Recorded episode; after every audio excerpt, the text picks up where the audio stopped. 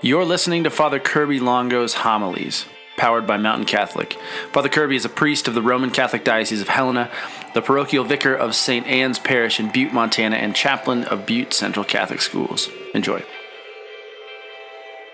So today is Good Shepherd Sunday. In the second reading, Apostle John opens his eyes to a vision of the multitudes of heaven. It's countless number of people from every nation and race and people and tongue. As we remember last week from the gospel, when, when Peter pulls the 153 fish out of the water by himself, sort of symbolic of the whole world being caught by the gospel. John's heavenly vision today is sort of a fulfillment of that, a prophetic fulfillment of, of the gospel going out to all the world and all the people throughout the world in heaven worshiping the Lord. It's a prophetic fulfillment because it hasn't happened yet. Um, still sort of up to the church as missionaries. And the elders tell John that these are the ones who have survived the great test, and they have washed their robes and made them white with the blood of the Lamb, which is a kind of weird and paradoxical image, and one that has sort of intense biblical depth that might be hard to understand at first. Because we're, well, we're presented here with Christ as the Lamb of God, the Agnus Dei, and we're familiar with the image because we, because we sort of proclaim it every day at Mass, every Sunday. As we say, you know, Lamb of God who takes away the sins of the world, have mercy on us. And the priest raises the body and blood of Christ and says, Behold the Lamb of God who takes away the sins of the world. But how do we hold that image of Christ as the Lamb of God with the image that we have today in the gospel, which is Christ the Good Shepherd? And it's kind of, they're similar, but how is the shepherd also the lamb? Well, how does that make any sense? Because uh, Jesus presents himself today as the Good Shepherd and says, My sheep hear my voice, I know them, and they follow me. Jesus as the Good Shepherd is the oldest image that we have in the church, the most, most ancient actual image in the first century catacombs where the Christians worshiped secretly while, Christianity was still illegal and they were being persecuted. In the, in the most ancient catacombs, we have sort of the image of Christ with the lamb on his shoulders etched into the walls. So it's a sort of beautiful ancient tradition, um, one of the oldest feasts in the church. Why was that such a powerful image for the early Christians as opposed to so today like the cross for us? Well, in, in ancient Palestine, shepherding was a very common occupation. Even in modern Palestine, there's still shepherds sort of working that job in the exact same way as ancient shepherds did. You know, one small flock with a single shepherd. And since it's a poor region, generally they don't sell the sheep for, for meat because people can't afford meat anyways, so they, they use them for wool. And so you get this the same sheep with the same shepherd for years. And the, and the shepherd comes to know each, each individual sheep, you know, their, their habits and their demeanor and their sort of personality. And the, and the sheep know the shepherd. They know his voice. They know the pattern of his steps. They know when he eats and when he sleeps. It's a sort of interesting relationship. And so when another voice calls out that they don't recognize, they sort of freeze in terror. And then if that voice calls out again, they scatter until, until they can hear the voice of their shepherd who calls them back to safety. It's the only voice they know that, that calls them to safety. I wanted to test this. This last week, we took the seventh graders from Butte Central to this sort of primitive skills camp over by Whitehall, and there was a little flock of sheep there and I've been sort of praying on this scripture for, for the homily, so I was like, I'm going to test the theory. So I kind of snuck up on this little flock of sheep, and I called out, like, hey, sheep. And they just, they just bolted as far as they could away from me. I was like, ah, oh, well, I guess it works. And so I kind of snuck around the other side, and I was like, hey, sheep. They scattered the other direction. And then so I was like, I'm going to tempt them, you know. So I'm just some random guy. I pick up the greenest grass I could find and hold it out. And after about 15 minutes of just standing there frozen. You know, two of them took like one step forward. I think that was just to get a better look at me, the threat. I think if I stood there for like a year, they might have come up and eat that, eat that grass. But I wasn't willing to be that patient. Because sheep, sheep are extremely vulnerable animals. They have almost zero self defense mechanisms. They're very aware of their vulnerability, so they're, so they're very cautious. And that's why to gain their trust is difficult. So, the image of the shepherd goes back even further than, than the gospel. It goes back to the Old Testament. God, God ta- talks about himself as the shepherd of Israel all the way back in Genesis. And the kings of Israel were always seen as the shepherds of the Lord's flock, so caring for the Lord's flock. David himself was literally a shepherd who almost missed his own anointing as king because he was taking care of his father's flocks. And we all know and are very familiar with Psalm 23, which is sort of the great culmination of that sort of shepherd theology. Uh, when the Lord depicts himself not just as the shepherd of Israel as a whole, but as my shepherd. So the psalmist says, The Lord is my shepherd, I shall not want. He makes me lie down in green pastures, He leads me beside still waters. I think it's hard for us to understand these words and, and actually believe them sometimes. And I was at MCDC this week, sort of digging into the scriptures with the women there, and, and one of them asked me, she said, Father, how, how am I supposed to know that it's God's voice when I hear it? You know, there's a lot of voices in the world. They're all yelling at me. How am I supposed to know which one is God?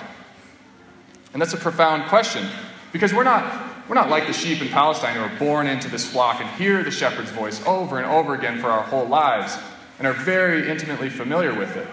Know, we're born into a world that's just buzzing with different voices telling us different things about what it means to be a human being. So when I was thinking about that question, I was kind of thinking of some complicated theological answers, you know, discernment of spirits, or talk about comparing those voices against the truths of the faith. But I think it's simpler than that when it comes down to it. So, God created us, and He actually created us by His Word. And so, in a sense, the, the voice that speaks to our heart is His voice. It's the voice we were created to hear. And there's something beautiful about that. It's the only voice that will satisfy our heart.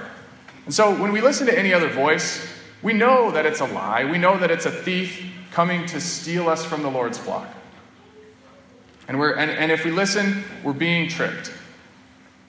And, and it is possible to become that familiar with the Lord's voice. And I have a spiritual director who he just, he just hears the Lord's voice. He's a man who's been praying for his whole life, and he knows the Lord's voice when he hears it. We were sitting in the, in the, at the seminary eating breakfast one day, and, and he uh, was sitting with a buddy, and he's just seemed kind of stressed out, and he just wasn't in a good mood. And we didn't really ask him why, because breakfast isn't the time to ask questions like that. And so Monsignor Leone comes in and he's got a funny voice and he kind of scanned the room. He's like, David. Comes over. He's like, David, the Lord told me when I was praying this morning to give you all the money in my pocket. And he just hands him a little you know, fold of bills. And, and the kid's just sitting there shocked. Literally has nothing to say. He's like, well, see you later. And just kind of walks away. And he kind of opens it up and counts it out, and he's just like, oh my gosh. And he, he had had a, a car payment that day that was due, and he was overdue on previous payments, and if he didn't make that car payment, his car was going to get repossessed. And the money that Monsignor Leone gave him was the exact amount that he needed to make the payment. And that's, so that's just a man who knows the Lord's voice when he hears it. In a, in a very literal way, like it just changed someone's life on the spot. But we, I mean, I could tell a million stories about Monsignor Leone like that, but I can't tell them about my own life because I, like so many of us, don't listen to the Lord's voice. I'm not, I'm not as familiar with it as I ought to be. Uh, there's so many voices speaking to us. We listen to the voice of the world that tells us to just pursue money and honor and riches. Or we listen to our own voice that tells us to take care of ourselves at the cost of everyone else in our life. Or we listen to the evil one who tells us lies about who God is, lies about whether He loves us. And this sort of brings us back to our second reading. Jesus saw the straying flock, saw that we were listening to other voices and that we were straying from His voice. And, and, that, and he saw that the leaders that he had put over to care for his flock were neglecting them and abusing them. And so he himself came among us. He took on our full human nature so that he could, in a sense, prove that he was trustworthy. And that's where we get the image of the Lamb. Jesus became the Lamb that he could ransom his flock from the wolves that were terrorizing them. You know, the wolf is viciously coming in to eat the flock, and Jesus, in a sense, sacrifices his life that we can escape and that we can be won back to the Father by the witness of his love. That's an amazing image. That we're never too far from the Father's hand. No matter how far we wander from the flock, he will always pursue us to the ends of the earth. And that image sort of reminds me of another image that St. Thomas Aquinas gives when he talks about the narrow road. You know, the narrow road that leads to salvation. He gives this image of a, of a man who's, who sees this sort of narrow, rocky path that leads up this mountain to this sort of mountaintop oasis. Uh, and he sees it, and he knows that it's difficult, but he wants to be at that mountaintop oasis. So he begins the journey, and it's treacherous, and it's difficult, and it's strenuous, and he stops from time to time, and he even finds himself crawling on his hands and knees, finds himself sitting there thinking about giving up. Uh, but he's a joyful traveler because he knows that this path will lead to that mountaintop oasis.